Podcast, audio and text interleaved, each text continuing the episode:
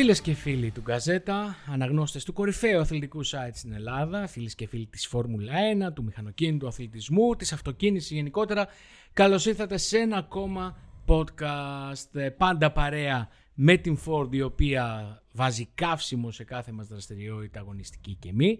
Μαζί με τον Κώστα τον Παστρίμα θα συζητήσουμε στο σημερινό podcast για την ιστορική ομάδα της McLaren. Καλημέρα πάνω σε Ιδανίδη ε, για την ιστορική ομάδα της McLaren η οποία προσπαθεί ξανά να γράψει ιστορία θα έλεγα. Γιατί είναι συγγνώμη, αυτό που κάνει τώρα στις, ε, στις τελευταίους αγώνες της Φόρμουλα 1 είναι τρομακτικό. Ενώ η άνοδος η αγωνιστική που έχει και ο τρόπος που έχει ανατρέψει μια κατάσταση που στην αρχή της χρονιάς φαινόταν τουλάχιστον ζωφερή. Αν στο ξεκίνημα της χρονιάς εστιάζαμε όλοι σε μία Aston Martin για τη ε, δουλειά που είχε κάνει κατά τη διάρκεια του χειμώνα και το πόσο δυνατή είχε παρουσιαστεί στο, στην εκκίνηση του 2023, νομίζω ότι στην πορεία ε, αυτή η ομάδα η οποία έχει κλέψει για τα καλά την παράσταση ε, είναι ε, η McLaren και μόνο την παραβολή του τι είχε κάνει στους πρώτους 8 αγώνες και τι στους επόμενους 8 και αυτή η χαοτική βαθμολογική διαφορά η οποία αντικατοπτρίζει πλήρως τη διαφορά δυναμικής τα λέει όλα. Ακριβώς και μάλιστα ε, καταφέρνει μέσα από τη δουλειά που έχει κάνει ως ομάδα με το αυτοκίνητο και όλα αυτά να αναδείξει και τα ταλέντα των οδηγών της θα έλεγα απάνω και του Λάντον Νόρις ο οποίος είναι ο de facto ηγέτης της ε, τα τελευταία χρόνια αλλά και του Όσκαρ Πιάστρη, ο οποίος θα θυμάστε πέρυσι τι φασαρία έγινε για να φύγει από την Αλπίν και να πάει στη Μακλάρεν και τώρα πια αποδεικνύει ότι είχαν δίκιο που τον κυνήγησαν και ε, έκαναν μεγάλη χαζομάρα από την Αλπίν που τον άφησαν. Θα εξετελίξουμε λοιπόν το κουβάρι του τι έχει γίνει αυτή τη χρονιά, το πώς ξεκίνησε, τι άλλαξε, πού φτάσανε και πού πάνε, γιατί αυτό είναι το σημαντικότερο. Ξεκινώντας λοιπόν από την παρουσίαση της MCL 60. Εγώ εκεί θα γυρίσω πίσω. Όταν ακούγαμε τον Αντρέα Στέλλα, τον επικεφαλής της Βρετανικής ομάδας, εγώ δεν το έχω ξαναδεί Κώστα Παστρή με αυτό ποτέ, ever. Να παρουσιάζεις ένα νέο προϊόν, ένα νέο δημιούργημα και να λες αυτό που σας δείχνουμε είναι λατωματικό, έχει λάθος σχεδιαστική φιλοσοφία, θα το αλλάξουμε. Ναι, ε, και τότε όλοι το εκλάβαμε ως παραδοχή ε, μιας λάθος κατεύθυνσης η οποία γνωρίζοντας πώς δουλεύουν τα πράγματα στη Φόρμουλα 1 δεν πίστευε κανείς ότι μπορεί να ανατραπεί στη διάρκεια της τρέχουσας, της ίδιας σεζόν. Ε, είναι κάτι το οποίο κανονικά παίρνει πολλούς μήνες δουλειάς, πολλά βήματα μικρά, μικρά, μικρά έτσι ώστε να, να φτάσει σε ένα σημείο που να μπορεί να είναι ανταγωνιστικό. Όμως διαψευστήκαμε όλοι. Είναι, ήταν χαρακτηριστική ε, η εικόνα του Λάντο Νόρις, δεν, δεν μπορώ να το ξεχάσω, την πέμπτη στη μεικτή ζώνη στο Μπαχρέιν. Λίγο πριν από τον πρώτο αγώνα έχουν γίνει οι πρώτες δοκιμές και περιμένουμε τον πρώτο αγώνα. Και έρχεται στη μεικτή ζώνη ο Βρετανός ε, και είναι άδειος. Απογοητευμένος. Είναι ένας οδηγός ο οποίος ξέρει ότι δεν πάει πουθενά. Και στο ξεκίνημα έτσι, ε, στους δύο πρώτους αγώνες της σεζόν, στο πουθενά ήταν. Μετά ήρθε η Αυστραλία για να δουν μια χαραμάδα φωτός βάσει συνθήκων, γιατί ακόμα και τότε δεν ήταν ένα αποτέλεσμα ε, το οποίο ε, βασίστηκε τόσο στην δυναμική της MCL 60. Αλλά νομίζω ότι αξίζει να σταθούμε και μιλάμε, στο τι άλλαξε. Συγγνώμη, ναι. και μιλάμε τώρα για τον Λάντο Νόρις, του οποίου ο χαρακτήρας ως, ως ανθρώπους, ως προσωπικότητα είναι να είναι γενικά ε, χαμογελαστός, αισιόδοξος, ε, ανοιχτός κτλ. Ε, και όντως, ε, όπως το περιγράφεις πάνω, ήταν σαν μεγάλη Παρασκευή. Και έδειχνε πολλά αυτό τότε στο Παχρή. Ακολούθησαν λοιπόν ε, αλλαγές, πολλές αλλαγές. Προφανώς ακόμα δεν μπορούμε, πιστεύω, να δούμε το ακριβές τους αντίκτυπο. Δεν γίνονται. Η Ρώμη δεν χτίστηκε μέσα σε μια νύχτα και στη Φόρμουλα 1 τα πράγματα δεν αλλάζουν σε ένα βράδυ. Αλλά ε, το τσουνάμι το οποίο ε, χτύπησε το walking ήταν χαρακτηριστικό των, ε, της διάθεσης να τα αρχίσουν όλα από το μηδέν. Με τον James Key να δίνει πίσω τα κλειδιά και να αποχωρεί ε, με κατεύθυνση την παλιά του ομάδα την ε, Alpha Tauri με τον ε, David Sanchez, ο οποίος, David Sanchez, ο οποίος ήρθε από τη Ferrari, επέστρεψε μάλλον από τη Ferrari, γιατί είναι παλιά στη McLaren, να αναλαμβάνει τεχνικός διευθυντής σχεδιασμού, μονοθεσίου και απόδοσης και να συνεργάζεται με τον Πίτερ Προδρόμου, τον ε, Ελληνοκύπριο, ο οποίος είναι πια τεχνικός διευθυντής στον τομέα της αεροδυναμικής. Με τον τεχνικό διευθυντή μηχανολογίας, ε, τον καινούριο, τον Eli Χούλντεϊ. Με τον Τζουζέπε Πέσε να γίνεται διευθυντής αεροδυναμικής και επικεφαλής προσωπικού και να είναι και αυτός ακριβώς κάτω από τον προδρόμο και τον Pierce Thin να είναι εκτελεστικός διευθυντής και να συνεργάζεται άμεσα με τον Στέλλα. Και εκεί που είχαμε έναν τεχνικό διευθυντή, αποκτήσαμε τρεις, οι οποίοι στην πράξη ε, δεν ξέρω εδώ πώς διαμορφώνεται διακλάδωση στην ιεραρχία του Walking. Ε, όταν τοποθετήθηκε εκεί ε, και ο Rob Marshall, ο οποίος ήρθε ε, από την Red Bull. Και μόνο το γεγονός ότι κατάφερε η McLaren να κάνει κάτι το οποίο δεν έχει καταφέρει καμία άλλη ομάδα εδώ και χρόνια. Το να κλέψει ένα τόσο υψηλό βαθμό στέλεχος από την παγιωμένη ομάδα της Red Bull Racing, γιατί στα ανώτατα κλιμάκια είναι παγιωμένη 15 χρόνια τώρα, νομίζω είναι ενδεικτικό της προοπτικής η οποία μπορεί να υπάρχει. Ακριβώς. Και ε, από τα ονόματα που ανέφερες ε, πάνω, μερικά ξεχωρίζουν. Δηλαδή, ο Αντρέα Στέλλα, πρώην της Ferrari, ε, είναι ένας άνθρωπος ο οποίος έχει φάει τη Φόρμουλα 1 με το κεφάλι. Ο Πίτρο Προδρόμου ήταν το δεξί χέρι του Άντρια Νιούι για χρόνια. Ε, δηλαδή, έφερε κόσμο ο οποίος ήταν γνωσμένης αξίας. Και ε, το πιο έτσι περίεργο, αν θέλεις, το πιο ενδιαφέρον, είναι ότι στο παρελθόν έχουμε δει τέτοια μοντέλα διαρχίας ή τριαρχίας να, να αποτυγχάνουν θεαματικά. Ενώ κάτι έχει κάνει εκεί ο Ζακ Μπράουν, ο επικεφαλής της ομάδας, και έχει καταφέρει αυτό το μηχανισμό να λειτουργήσει ε, σαν ελβετικό ρολόι, θα έλεγα. Ε, Είπες για τον προδρόμο ότι είχε θητεύσει αρκετά χρόνια στο πλευρό του Έντρια Νιούι. Προφανώς το ίδιο και ο Μάρσαλ, ο οποίος έχει αναλάβει ε, τεχνικός διευθυντής σχεδιασμού και απόδοσης. Ο Μάρσαλ, ο οποίος έχω την αίσθηση ότι είναι ένας απίστευτα υποτιμημένος ε, τεχνικός και σχεδιαστής, γιατί ε, στεκόμαστε όλοι στην ιδιοφυα του Έντρια Νιούι εδώ και 15 χρόνια και βάλε 20.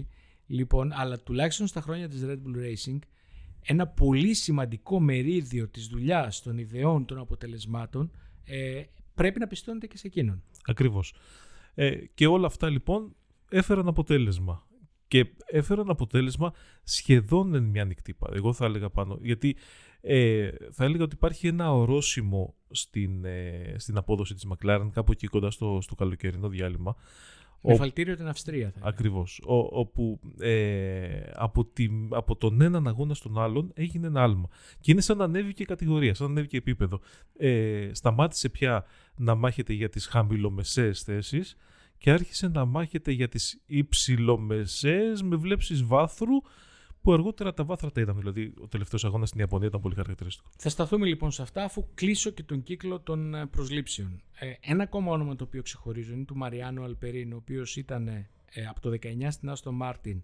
Συνετέλεσε, ε, έπαιξε μετά ένα πολύ σημαντικό ρόλο στην αναβάθμιση της Άστον Μάρτιν από πέρσι μεσούσης της σεζόν και πέρα.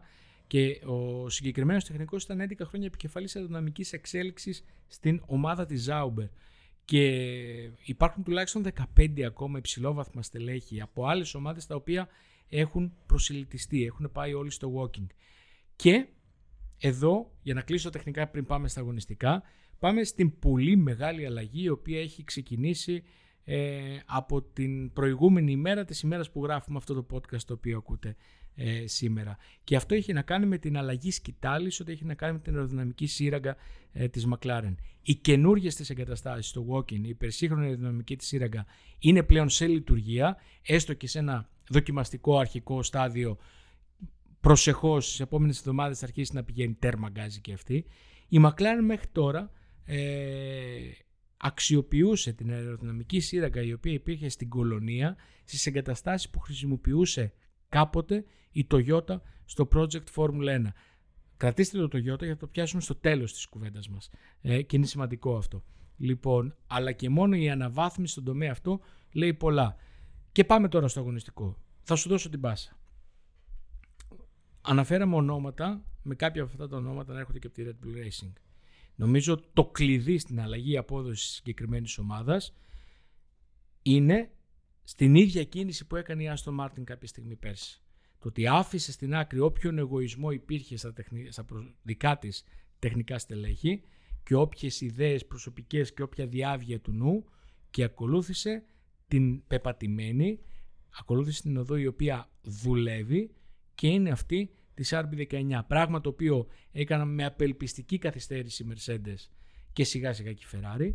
Λοιπόν, ε, Πράγμα το οποίο ο Νικόλας τον Μπάζη μου έλεγε πολύ καιρό τώρα ότι δεν μπορώ να καταλάβω γιατί δεν το κάνουν οι υπόλοιποι. Α πούμε που βλέπουν ότι η οδός είναι αυτή. Γιατί οι υπόλοιποι πάνε εκεί που δεν υπάρχει δρόμος να σκάψουν καινούριο χωρίς λόγο. Το έκανε λοιπόν η McLaren. Ε, η MCL60 άρχισε λιγάκι στα σημεία σε όσα βλέπουμε RB19 λίγο περισσότερο να θυμίζει και ξαφνικά η McLaren που από εκεί που είπε, όπως είπες, ήταν και κάτω, στο κάτω μέρος του midfield είναι σε πολλές περιπτώσεις η δεύτερη δύναμη όπως στην Ιαπωνία. Ακριβώς. Σε πίστες τέλος πάντων που ε, ακόμα ε, φαίνεται να τη βολεύουν λίγο περισσότερο ε, είναι ξεκάθαρα η δεύτερη δύναμη πίσω από τη Red Bull. Ε, ε, ακόμα και η Σιγκαπούρη που δεν ήταν πίστα η οποία πέμεσε να τη βολεύει, δεύτερη ήταν στη, ναι, στην τελική κατάταξη. Μπράβο, ακριβώς και αυτό. Ε, η, η Ιαπωνία ήταν πολύ χαρακτηριστική γιατί ε, εύκολα πήρε τα δύο βάθρα. Ανέβηκαν στο βάθρο και οι δύο οδηγοί της. Δηλαδή, αν εξαιρέσεις τον Verstappen που είναι ο Verstappen με το ταλέντο του και τη διοφυΐα του και το αυτοκίνητο που έχει από κάτω του κτλ. Ε, οι Νόρις και Πιάστροι δεν ε, απειλήθηκαν ουσιαστικά για τις θέσεις που πήραν. Με το που ή απέκτησαν ένα μονοθέσιο το οποίο παράγει τα σωστά επίπεδα κάθετης δύναμης, γιατί μου το λέει χαρακτηριστικά ο Νόρις, μέχρι τα μισά της σεζόν αυτό που μας λείπει, αυτό που θέλω, λίγη περισσότερη κάθε δύναμη σε αυτό και το λέει με παράπονο. Ώστε τελικά ε, το αίτημά του υλοποιήθηκε και έχει ένα αυτοκίνητο το οποίο στις περισσότερες πίστες λοιπόν ε, αποδίδει. Και πάμε τώρα στο κομμάτι ε, του πώς μετουσιώνεται η βελτίωση ενός αυτοκινήτου σε αποτέλεσμα στην πίστα. Και εκεί βεβαίως μπαίνουν ε, οι οδηγοί στο παιχνίδι. Ακριβώς. Ε, ο Νόρις μπορούμε να πούμε πια ότι είναι γνωστή ποσότητα. Δηλαδή ε, είναι απλώς λίγο περίεργο και φταίει, ο, φταίει η Red Bull και ο Verstappen που δεν έχει ακόμα την πρώτη του νίκη στη Φόρμουλα 1. Ε, ε, επαληθεύτηκαν οι προσδοκίες που είχε όλος ο κόσμος από τον Πιάστρη και αυτό γενικά είναι ευχάριστο. Δηλαδή είναι πάντα ωραίο να βλέπεις ένα, ένα ταλέντο να έρχεται και να, να φαίνεται, να δεικνύεται μέσα στη Φόρμουλα 1. Νομίζω ότι στην περίπτωση του Νόρι, πρώτα μιας και ξεκίνησες από εκεί, για μένα είναι πραγματικά κρίμα ότι ένας οδηγός αυτού του επίπεδου ε, και αυτού του ταλέντου που ξέρουμε ότι έχει, δεν χρειάζεται καμία αμφισβήτηση από αυτού, το ότι δεν έχει, ε, έχουν περάσει τόσα χρόνια και δεν έχει βρεθεί στις μάχες κορυφής που θα έπρεπε, που θα άξιζε να έχει βρεθεί. Ε, προφανώς και στα αποτελέσματα τα οποία θα περίμενε κανείς. Θα περιμένω λοιπόν με πολύ μεγάλο ενδιαφέρον να δω μια McLaren η οποία θα επιτρέπει στον Norris να είναι σε μάχης κορυφής σταθερά γιατί όπως μας δείχνει για παράδειγμα το, ο, ο George Russell επίσης είναι επίδοξος πρωταθλητής. Ναι. Χρειάζονται όμως όλοι αυτοί ένα, μια μακρά περίοδο ψησίματος σε εισαγωγικά και μη σε μάχες κορυφής. Αυτό το οποίο έφαγε με το κουτάλι πέρσι ο Leclerc ε, αναδιαστήματα έχουμε δει στον Ράσελ. Θέλουμε να δούμε στον Νόρι, δηλαδή να δούμε αυτούς τους οδηγούς που θεωρούμε ενδυνάμει πρωταθλητές, να δούμε πώς λειτουργούν σε πρωταθλητισμό χωρίς να έχουν την εμπειρία στον πρωταθλητισμό. Ναι, βασικά πρέπει να αποκτήσουν ε, μια, πώς να το πω, μια, μια σταθερότητα, μια συνέπεια έτσι ώστε να μπορούν να κάνουν μια διεκδίκηση πρωταθλήματος καθ' όλη τη διάρκεια της σεζόν. Να μην έχουν δηλαδή μόνο μερικά peak που θα τους φέρουν σε μερικές νίκες ή κάτι, ή μερικές pole position, δεν ξέρω τι. Να είναι σταθερά εκεί και να διεκδικούν νίκη ή βάθρο σε κάθε αγώνα. Να δούμε τους δύο τελευταίους πρωταθλητές. Θυμάσαι ο Λιούις Χάμιλτον, άσχετα ο Χάμιλτον ξεκίνησε επί τόπου με πρωταθλητισμό από την πρώτη του μέρα, ότι τα πρώτα του, θα πω το 7, το 8, το 9, ίσως και το 10, χρειάστηκε τέσσερα χρόνια για να πεις ότι είχε οριμάσει πια, ότι είχε μαζευτεί, ότι είχε, είχε αρχίσει να μάθει πώς να συμπεριφέρεται στα ελαστικά του, να μην παίρνει βεβαιασμένα ρίσκα. Όλα αυτά. Ο Φρεστάπεν ίσως λίγο περισσότερο από αυτό να χρειάστηκε. Ναι. Γιατί ξεκίνησε και πιο πιτσιρικάς. Οι υπόλοιποι, ξέρεις, δεν, είναι αλλιώς να κρίνεις έναν οδηγό όταν μάχεται στο midfield και αλλιώς όταν μάχεται σε αγώνες που είναι όλα τα φώτα πάνω του, που κρίνεται ένα βάθρο, που κρίνεται μια νίκη και ξαναγεννάω στο παράδειγμα του Ράσελ και το τι συνέβη στη Σιγκαπούρη, γιατί ήταν ενδεικτικό το ότι υπάρχει αυτό το crack under pressure, η πίεση. Ακριβώς. Ήταν πολύ χαρακτηριστικό αυτό που έγινε με τον, ε, με τον George Russell. Ε, και το βλέπεις και ε, σε κορυφαίες ομάδες όταν έρχονται οδηγοί με, με προοπτικές και δεν μπορούν να, να αποδώσουν κάτω από αυτή την πίεση. Είναι πολύ χαρακτηριστικό, ας πούμε, το παράδειγμα του Pierre Gasly στη Red Bull. Όταν ε, έβγαζε μάτια στη, στην Τόρο Ρώσο τότε, ε, πήρε την προαγωγή στη μεγάλη ομάδα και ο Μάρκο τον έκοψε στη μέση της χρονιάς. Γιατί ήταν πολύ μακριά αυτά που έκανε από αυτά που μπορούσε να κάνει ο Verstappen. Που ίσως να είναι πιο κοντά από όσα κάνει φέτος ο Πέρες. Αλλά αυτό είναι, είναι θέμα για άλλο Εντάξει, podcast. αυτό, αυτό, είναι, αυτό είναι άλλη υπόθεση γιατί ε, ο Πέρες, όπως δείχνουν τα πράγματα, δεν θα μακρομερεύσει έτσι κι αλλιώς. Ε, και έχει, έχει πολύ μεγάλο ενδιαφέρον. Το σκεφτόμουν πριν που το έλεγες για το πόσο καλός είναι ο. που συζητάγαμε πόσο καλός είναι ο Νόρι κτλ. Ε, μου φαίνεται πολύ αστεία η συζήτηση για την πιθανή μετακίνηση του Νόρι στη Red Bull. Αυτό το σενάριο που συζητιέται τον τελευταίο καιρό, γιατί ε, δεν έχει απολύτως κανένα λόγο αυτή τη στιγμή, έτσι όπως είναι τα πράγματα, ο Νόρι να φύγει από τη McLaren για να πάει στη Red Bull. Έχει φάει όλα τα μπιπ τόσα χρόνια σε μια McLaren η οποία είναι μεταξύ φθοράς και αυθαρσίας. Και θα φύγει τώρα που η McLaren είναι επιτέλους σε μια σωστή ρότα για να πάει να στηθεί δίπλα σε ένα Max Verstappen ο οποίος έχει έναν απόλυτα δικό του οργανισμό. Ας ήταν θα του δώσει τις ευκαιρίες να διεκδικήσει κάποιες νίκες.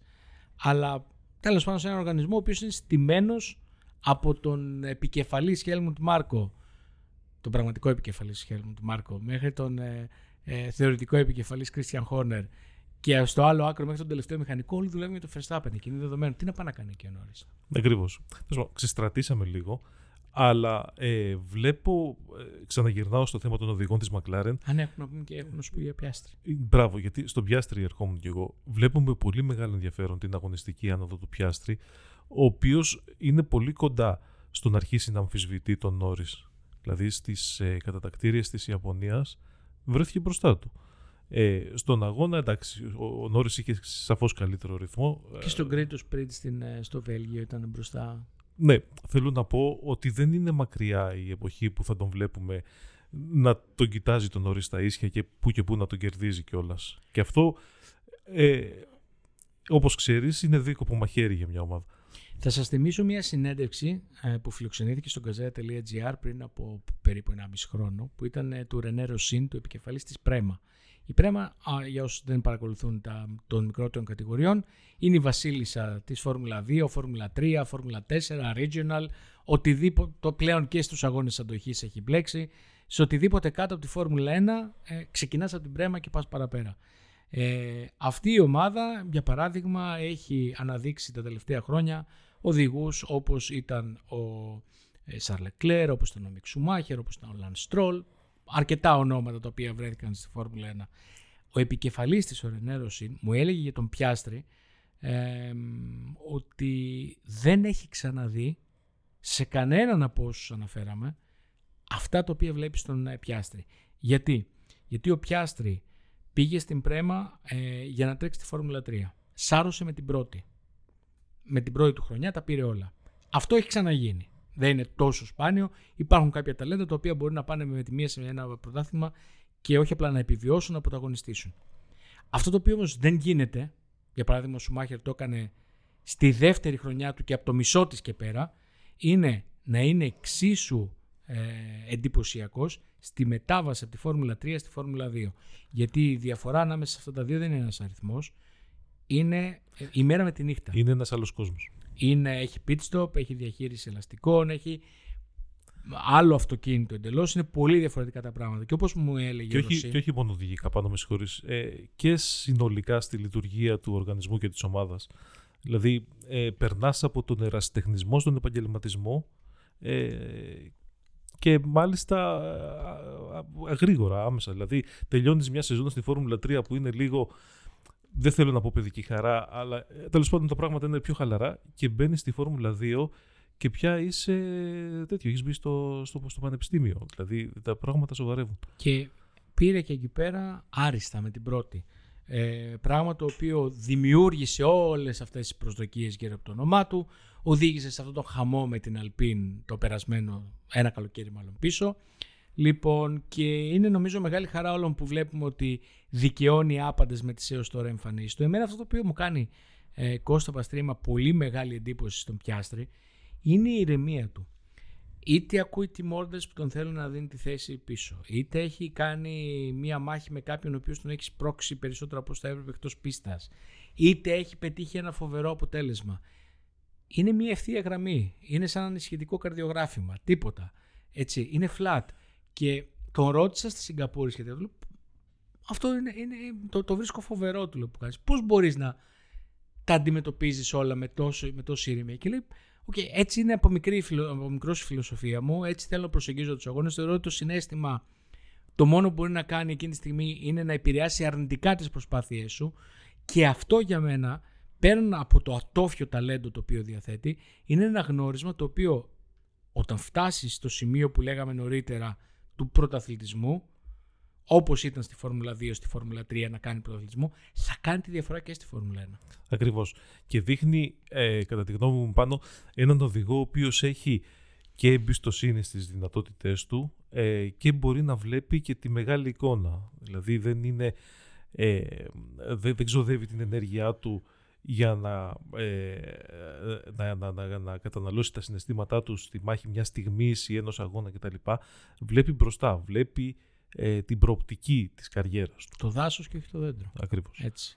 Ε, πραγματικά περιμένουμε πολύ μεγάλο ενδιαφέρον το τι θα κάνουν στην πορεία αυτή οι δύο οδηγοί και γενικότερα η ιστορική ομάδα της McLaren. Για το κλείσιμο σας βάλαμε ένα αστερίσκο νωρίτερα. Ο αστερίσκος αυτός λεγόταν Toyota. Όπως είπαμε οι δύο ομάδες έχουν συνεργασία εδώ και καιρό, χρόνια χρησιμοποιούσε η McLaren την αεροδυναμική σύραγγα της Toyota. Ξαφνικά ανακοινώθηκε ότι ο Χιροκάβα, ο οδηγός της Toyota στο Παγκόσμιο Πρωτάθλημα Αντοχή, θα είναι του χρόνου εφεδρικός οδηγός ε, της McLaren στη Φόρμουλα 1 και ακολούθησε ένα χάος, ένας χαμός από φήμες επιστροφής της Toyota στην κορονέα του μηχανοκίνητου αθλητισμού. Γιατί, πάνω με συγχωρείς τώρα παρεμβαίνω, στον τελευταίο αγώνα στη Σουζούκα, στην Ιαπωνία, που όπως όλοι ξέρετε είναι ε, πίστα ιδιοκτησίας της Honda και αυτά τα πράγματα στην Ιαπωνία μετράνε, ε, πήγε ο Άκιο Τογιόντα, ο πρόεδρος της Toyota και όλο το διοικητικό συμβούλιο και όλο το, όλο το top staff της, του HRC του Honda Racing Corporation, δηλαδή του αγωνιστικού τμήματος της Honda. Ε, της, ε, Toyota. Της Toyota. Του, του, καταλάβατε τι θέλω να πω, τα, τα έκανα λίγο σαλάτα.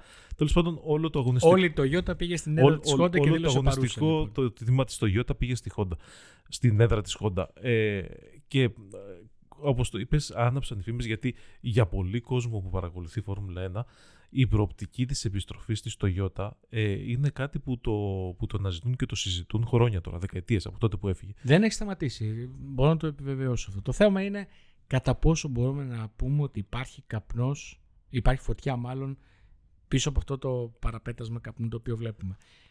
Α σου πω τη δική μου σκέψη, θα μου πεις τη δική σου. Ε, θεωρώ πολύ πιο πιθανό να υπάρξει, όπως είπαν, γιατί η συνεργασία των δύο πλευρών υπάρχει και θα ενταθεί, όπως τόνισαν. Ε, θεωρώ πολύ πιο πιθανό να τις δούμε να πηγαίνουν χέρι-χέρι σε έναν άλλο θεσμό, να έχουν κάποια περαιτέρω εμπλοκή αλλού. Ακόμα είμαι πολύ διστακτικός για το σενάριο Φόρμουλα 1 για τον εξής πολύ απλό λόγο. Το να γίνει ένα McLaren Toyota θα είχε νόημα φυσικά για τη McLaren η οποία ε, αντιλαμβάνεται όπως αντιλήφθηκε η Aston Martin που ενώνει τις δυνάμεις της με τη Honda ότι για να κάνεις πρωταθλητισμό πρέπει να είσαι εργοστασιακή ομάδα, πρέπει να έχεις την προσοχή ενός μεγάλου κατασκευαστή. Η McLaren ξέρει ότι όντας McLaren Mercedes, ε, πάντα η Mercedes ίσως να έχει ένα κάτι της παραπάνω στη διάθεσή της. Ε, το να ε, παντρευτεί λοιπόν με ένα κατασκευαστή και μάλιστα τόσο μεγάλο σίγουρα έχει νόημα για την ομάδα της McLaren. Από την άλλη όμως επειδή αναφέραμε τη Honda υπάρχει το παράδειγμα της Honda το οποίο θεωρώ ότι σε ένα μεγάλο βαθμό μπορεί να είναι αποτρεπτικό για την Toyota. Γιατί θεωρώ ότι είναι πολύ αργά πια για το 26. Για να πεις ότι μπαίνει ένας κατασκευαστής ενώ έχουμε τέλη 23 ότι θα είναι έτοιμος το 26 να μπει στο παιχνίδι. Ε, ήδη η Audi δουλεύει πόσο καιρό. Ε, ήδη η Red Bull Power Trains η οποία θα έχει συνεργασία με τη Ford που να θυμίσω ότι δίνει καύσιμο και σε αυτό το podcast και σε κάθε ενέργεια του Γκαζέτα. Λοιπόν, έχει ξεκινήσει εδώ και καιρό. Λοιπόν, η Honda έχει πάλι επιστρέψει με τα μπούνια στη δουλειά για το 26. Θυμίζω ότι η Honda στην προηγούμενη αλλαγή κανονισμών μπήκε με καθυστέρηση. Ένα, έναν χρόνο πίσω, αν θυμάμαι Ναι. καλά. Έτσι. Μπήκε το 15 Μπήκε και όχι το 14. Μπήκε το 15, ναι. Αυτό από μόνο του την είχε καταστήσει έρμεο όλων των υπολείπων, ακόμα και της Renault, η οποία κατά γενική ομολογία παραμένει πιο αδύναμη, ο πιο αδύναμος υβριδικός και η υβριδική- η πιο αδύναμη υβριδική μηχανή.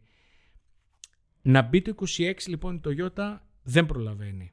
να μπει με ένα χρόνο καθυστέρηση φοβάμαι ότι μπορεί να ε, έχει ένα αντίστοιχο αντίκτυπο με εκείνο το οποίο είχε ε, στη Honda καθυστέρηση του 2015. Δηλαδή θα μου πείτε άλλες εποχές, άλλες τεχνολογίες, παθήματα για άλλους που γίνονται μαθήματα για άλλους. Ναι, και είναι και άλλη προσέγγιση ε, της, ε, των κανονισμών του 2026 που θέλουν να προσελκύσουν καινούριους κατασκευαστές ενώ στην αλλαγή του 2014 δεν είμαι σίγουρος ότι ήταν ακριβώς αυτό το πράγμα στο επίκεντρο. Ε, οπότε ε, εγώ πάνω συμφωνώ στα περισσότερα αυτά που είπες αλλά ε, μια πιθανή είσοδο το 27 δηλαδή με ένα χρόνο καθυστέρηση εφόσον έχει δουλευτεί το project κτλ δεν τη θεωρώ εντελώς απίθανη και ξέρεις πολύ καλά ότι ε, έρχονται αναφορές από αξιόπιστες πηγές που λένε ότι στην κολονία ε, κάποιες ομάδες μηχανικών της Toyota έχουν ε, δουλέψει με προτζεκτάκια σχετικά με τη Φόρμουλα 1, έτσι ως άσκηση επιχάρτου δηλαδή, όχι ως κάτι πρακτό. Μιλάμε για τεράστιες εγκαταστάσεις, οι οποίες τότε, πριν από... Πότε μπήκε το Toyota, το 20 χρόνια. Ήταν πριν 20 χρόνια. Λοιπόν, ε, ήταν υπερσύγχρονες. Είχα την ευκαιρία νομίζω δύο φορές να ξαναγηθώ, να τις γυρίσω κτλ. Είχαμε πάει στο μπάγκο δοκιμών των κινητήρων και διάφορα. Γιατί τα πάντα γίνονταν εκεί, έτσι. Δεν έρχονταν τίποτα από την Ιαπωνία. Όλα γίνονταν στην κολονία. Από την Ιαπωνία έρχονταν μόνο οι αποφάσεις που τα κάνανε σε Έτσι. λοιπόν, ε, τότε ήταν υπερσύγχρονες οι εγκαταστάσεις. Η ουσία είναι ότι, λοιπόν ότι υπάρχει ο χώρος, υπάρχει διάθεση. Η Toyota τρέχει αγωνιστικά προγράμματα και τα τρέχει πολύ επιτυχημένος στου αγώνε αντοχής και όχι μόνο. Οπότε, ναι, θα κρατήσω αυτό που είπες και θα το δεχτώ και θα κρατήσω πιο πολύ ε, αυτό το οποίο τόνισες για την παρουσία του Toyota και του staff τριγύρω του μέσα στην έδρα της Honda. Γιατί ειδικά σε μια χώρα όπως η Ιαπωνία, όπου οι κινήσεις η, μάλλον... η σημειολογία των κινήσεων έχει πολύ μεγάλη σημασία. Μερικές φορές έχουν μεγαλύτερη σημασία από τα ίδια τα λόγια και από μια ανακοίνωση. Αυτό ήταν, ήταν σαν να δηλώνουν παρόντες μέσα στο σπίτι του αντιπάλου με την προοπτική για το μέλλον. Επειδή ακριβώς λοιπόν θέλω να το δω, θα αποδεχθώ όσα είπες. Ε, κύριε Συντογιώτα, αγνοήστε τα που είπα μια καθυστέρηση για τα παλιά παραδείγματα. Κάντε το εσείς. Απλά μπορεί να σας κριτικάρουμε λίγο παραπάνω όταν, όταν μπείτε στο παιχνίδι. Εντάξει, θα δούμε. Τώρα, ε, έτσι κι αλλιώς είναι όλα πολύ ανοιχτά. Ε, υπάρχουν ήδη έξι δηλωμένοι κατασκευαστές κινητήρων. Ε, ακούγεται πολύ έντονα ότι σε αυτούς θέλει να προσθεθεί και η Cadillac ε, μέσω, σαν το, το όνομα που θα χρησιμοποιήσει η GM για τους δικούς τους, η General Motors. Ε, και το Toyota 7, 8. Όχι και άσχημα. Not bad. Είναι δεδομένο ότι η Φόρμουλα 1 από πλευράς εμπορικότητας, ε, δημοτικότητας κτλ. πηγαίνει από το καλό στο καλύτερο. Και ευτυχώς έχουν καταλάβει καιρό ότι σε αντίθεση με το 14 που ό,τι έγινε έδιωξε κατασκευαστές, έδιωξε κόσμο, είχε νομίζω στο βωμό ενός πράσινου μέλλοντος πήγε να καταστρέψει το σπορ. Κάθε κίνηση που γίνεται έκτοτε νομίζω ότι έχει εντελώς ε, ναι. Αντίθετη. Ναι, μα ήταν, ήταν τρελό γιατί ως κόνσεπτ κατά τη γνώμη ήταν θετικό. Δηλαδή η μετάβαση στην, ε, στην υβριδική εποχή κτλ. Αλλά ήταν το μόνο πράγμα που η Φόρμουλα 1 δεν επικοινώνησε προς τον κόσμο. Δηλαδή δεν, τη λέξη hybrid δεν τη χρησιμοποίησαν ποτέ την έβαλε πρώτη φορά η Mercedes στους δικούς τους κινητήρες το 2016. Αλλάζει ε, η Φόρμουλα 1, αλλάζει λοιπόν και η McLaren. Είπαμε το γιατί, περιμένουμε να δούμε σε τι βαθμό και πόσο γρήγορα και το τι θα μπορέσει λοιπόν να κάνει το εντυπωσιακό δίδυμο Πιάστρι Νόρις που για μένα είναι ένα από τα καλύτερα, ε, από τα top top top ε, στο grid του 2023. Κάπου εδώ ήρθε να σας αφήσουμε. Να ευχαριστήσουμε πάρα πολύ τη Ford που για μία ακόμη φορά ήταν κοντά μας και σε αυτό το podcast και σε κάθε δραστηριότητα του G-Motion by Gazeta από τον Κώστα Παστρίμα και από τον Πάνο Σιδανίδη. Να είστε καλά και να διαβάζετε καθημερινά gazeta.gr κάθε στροφή, κάθε χιλιόμετρο από κάθε μορφή αγώνων αυτοκίνηση και μοτοσυκλέτα είναι εδώ.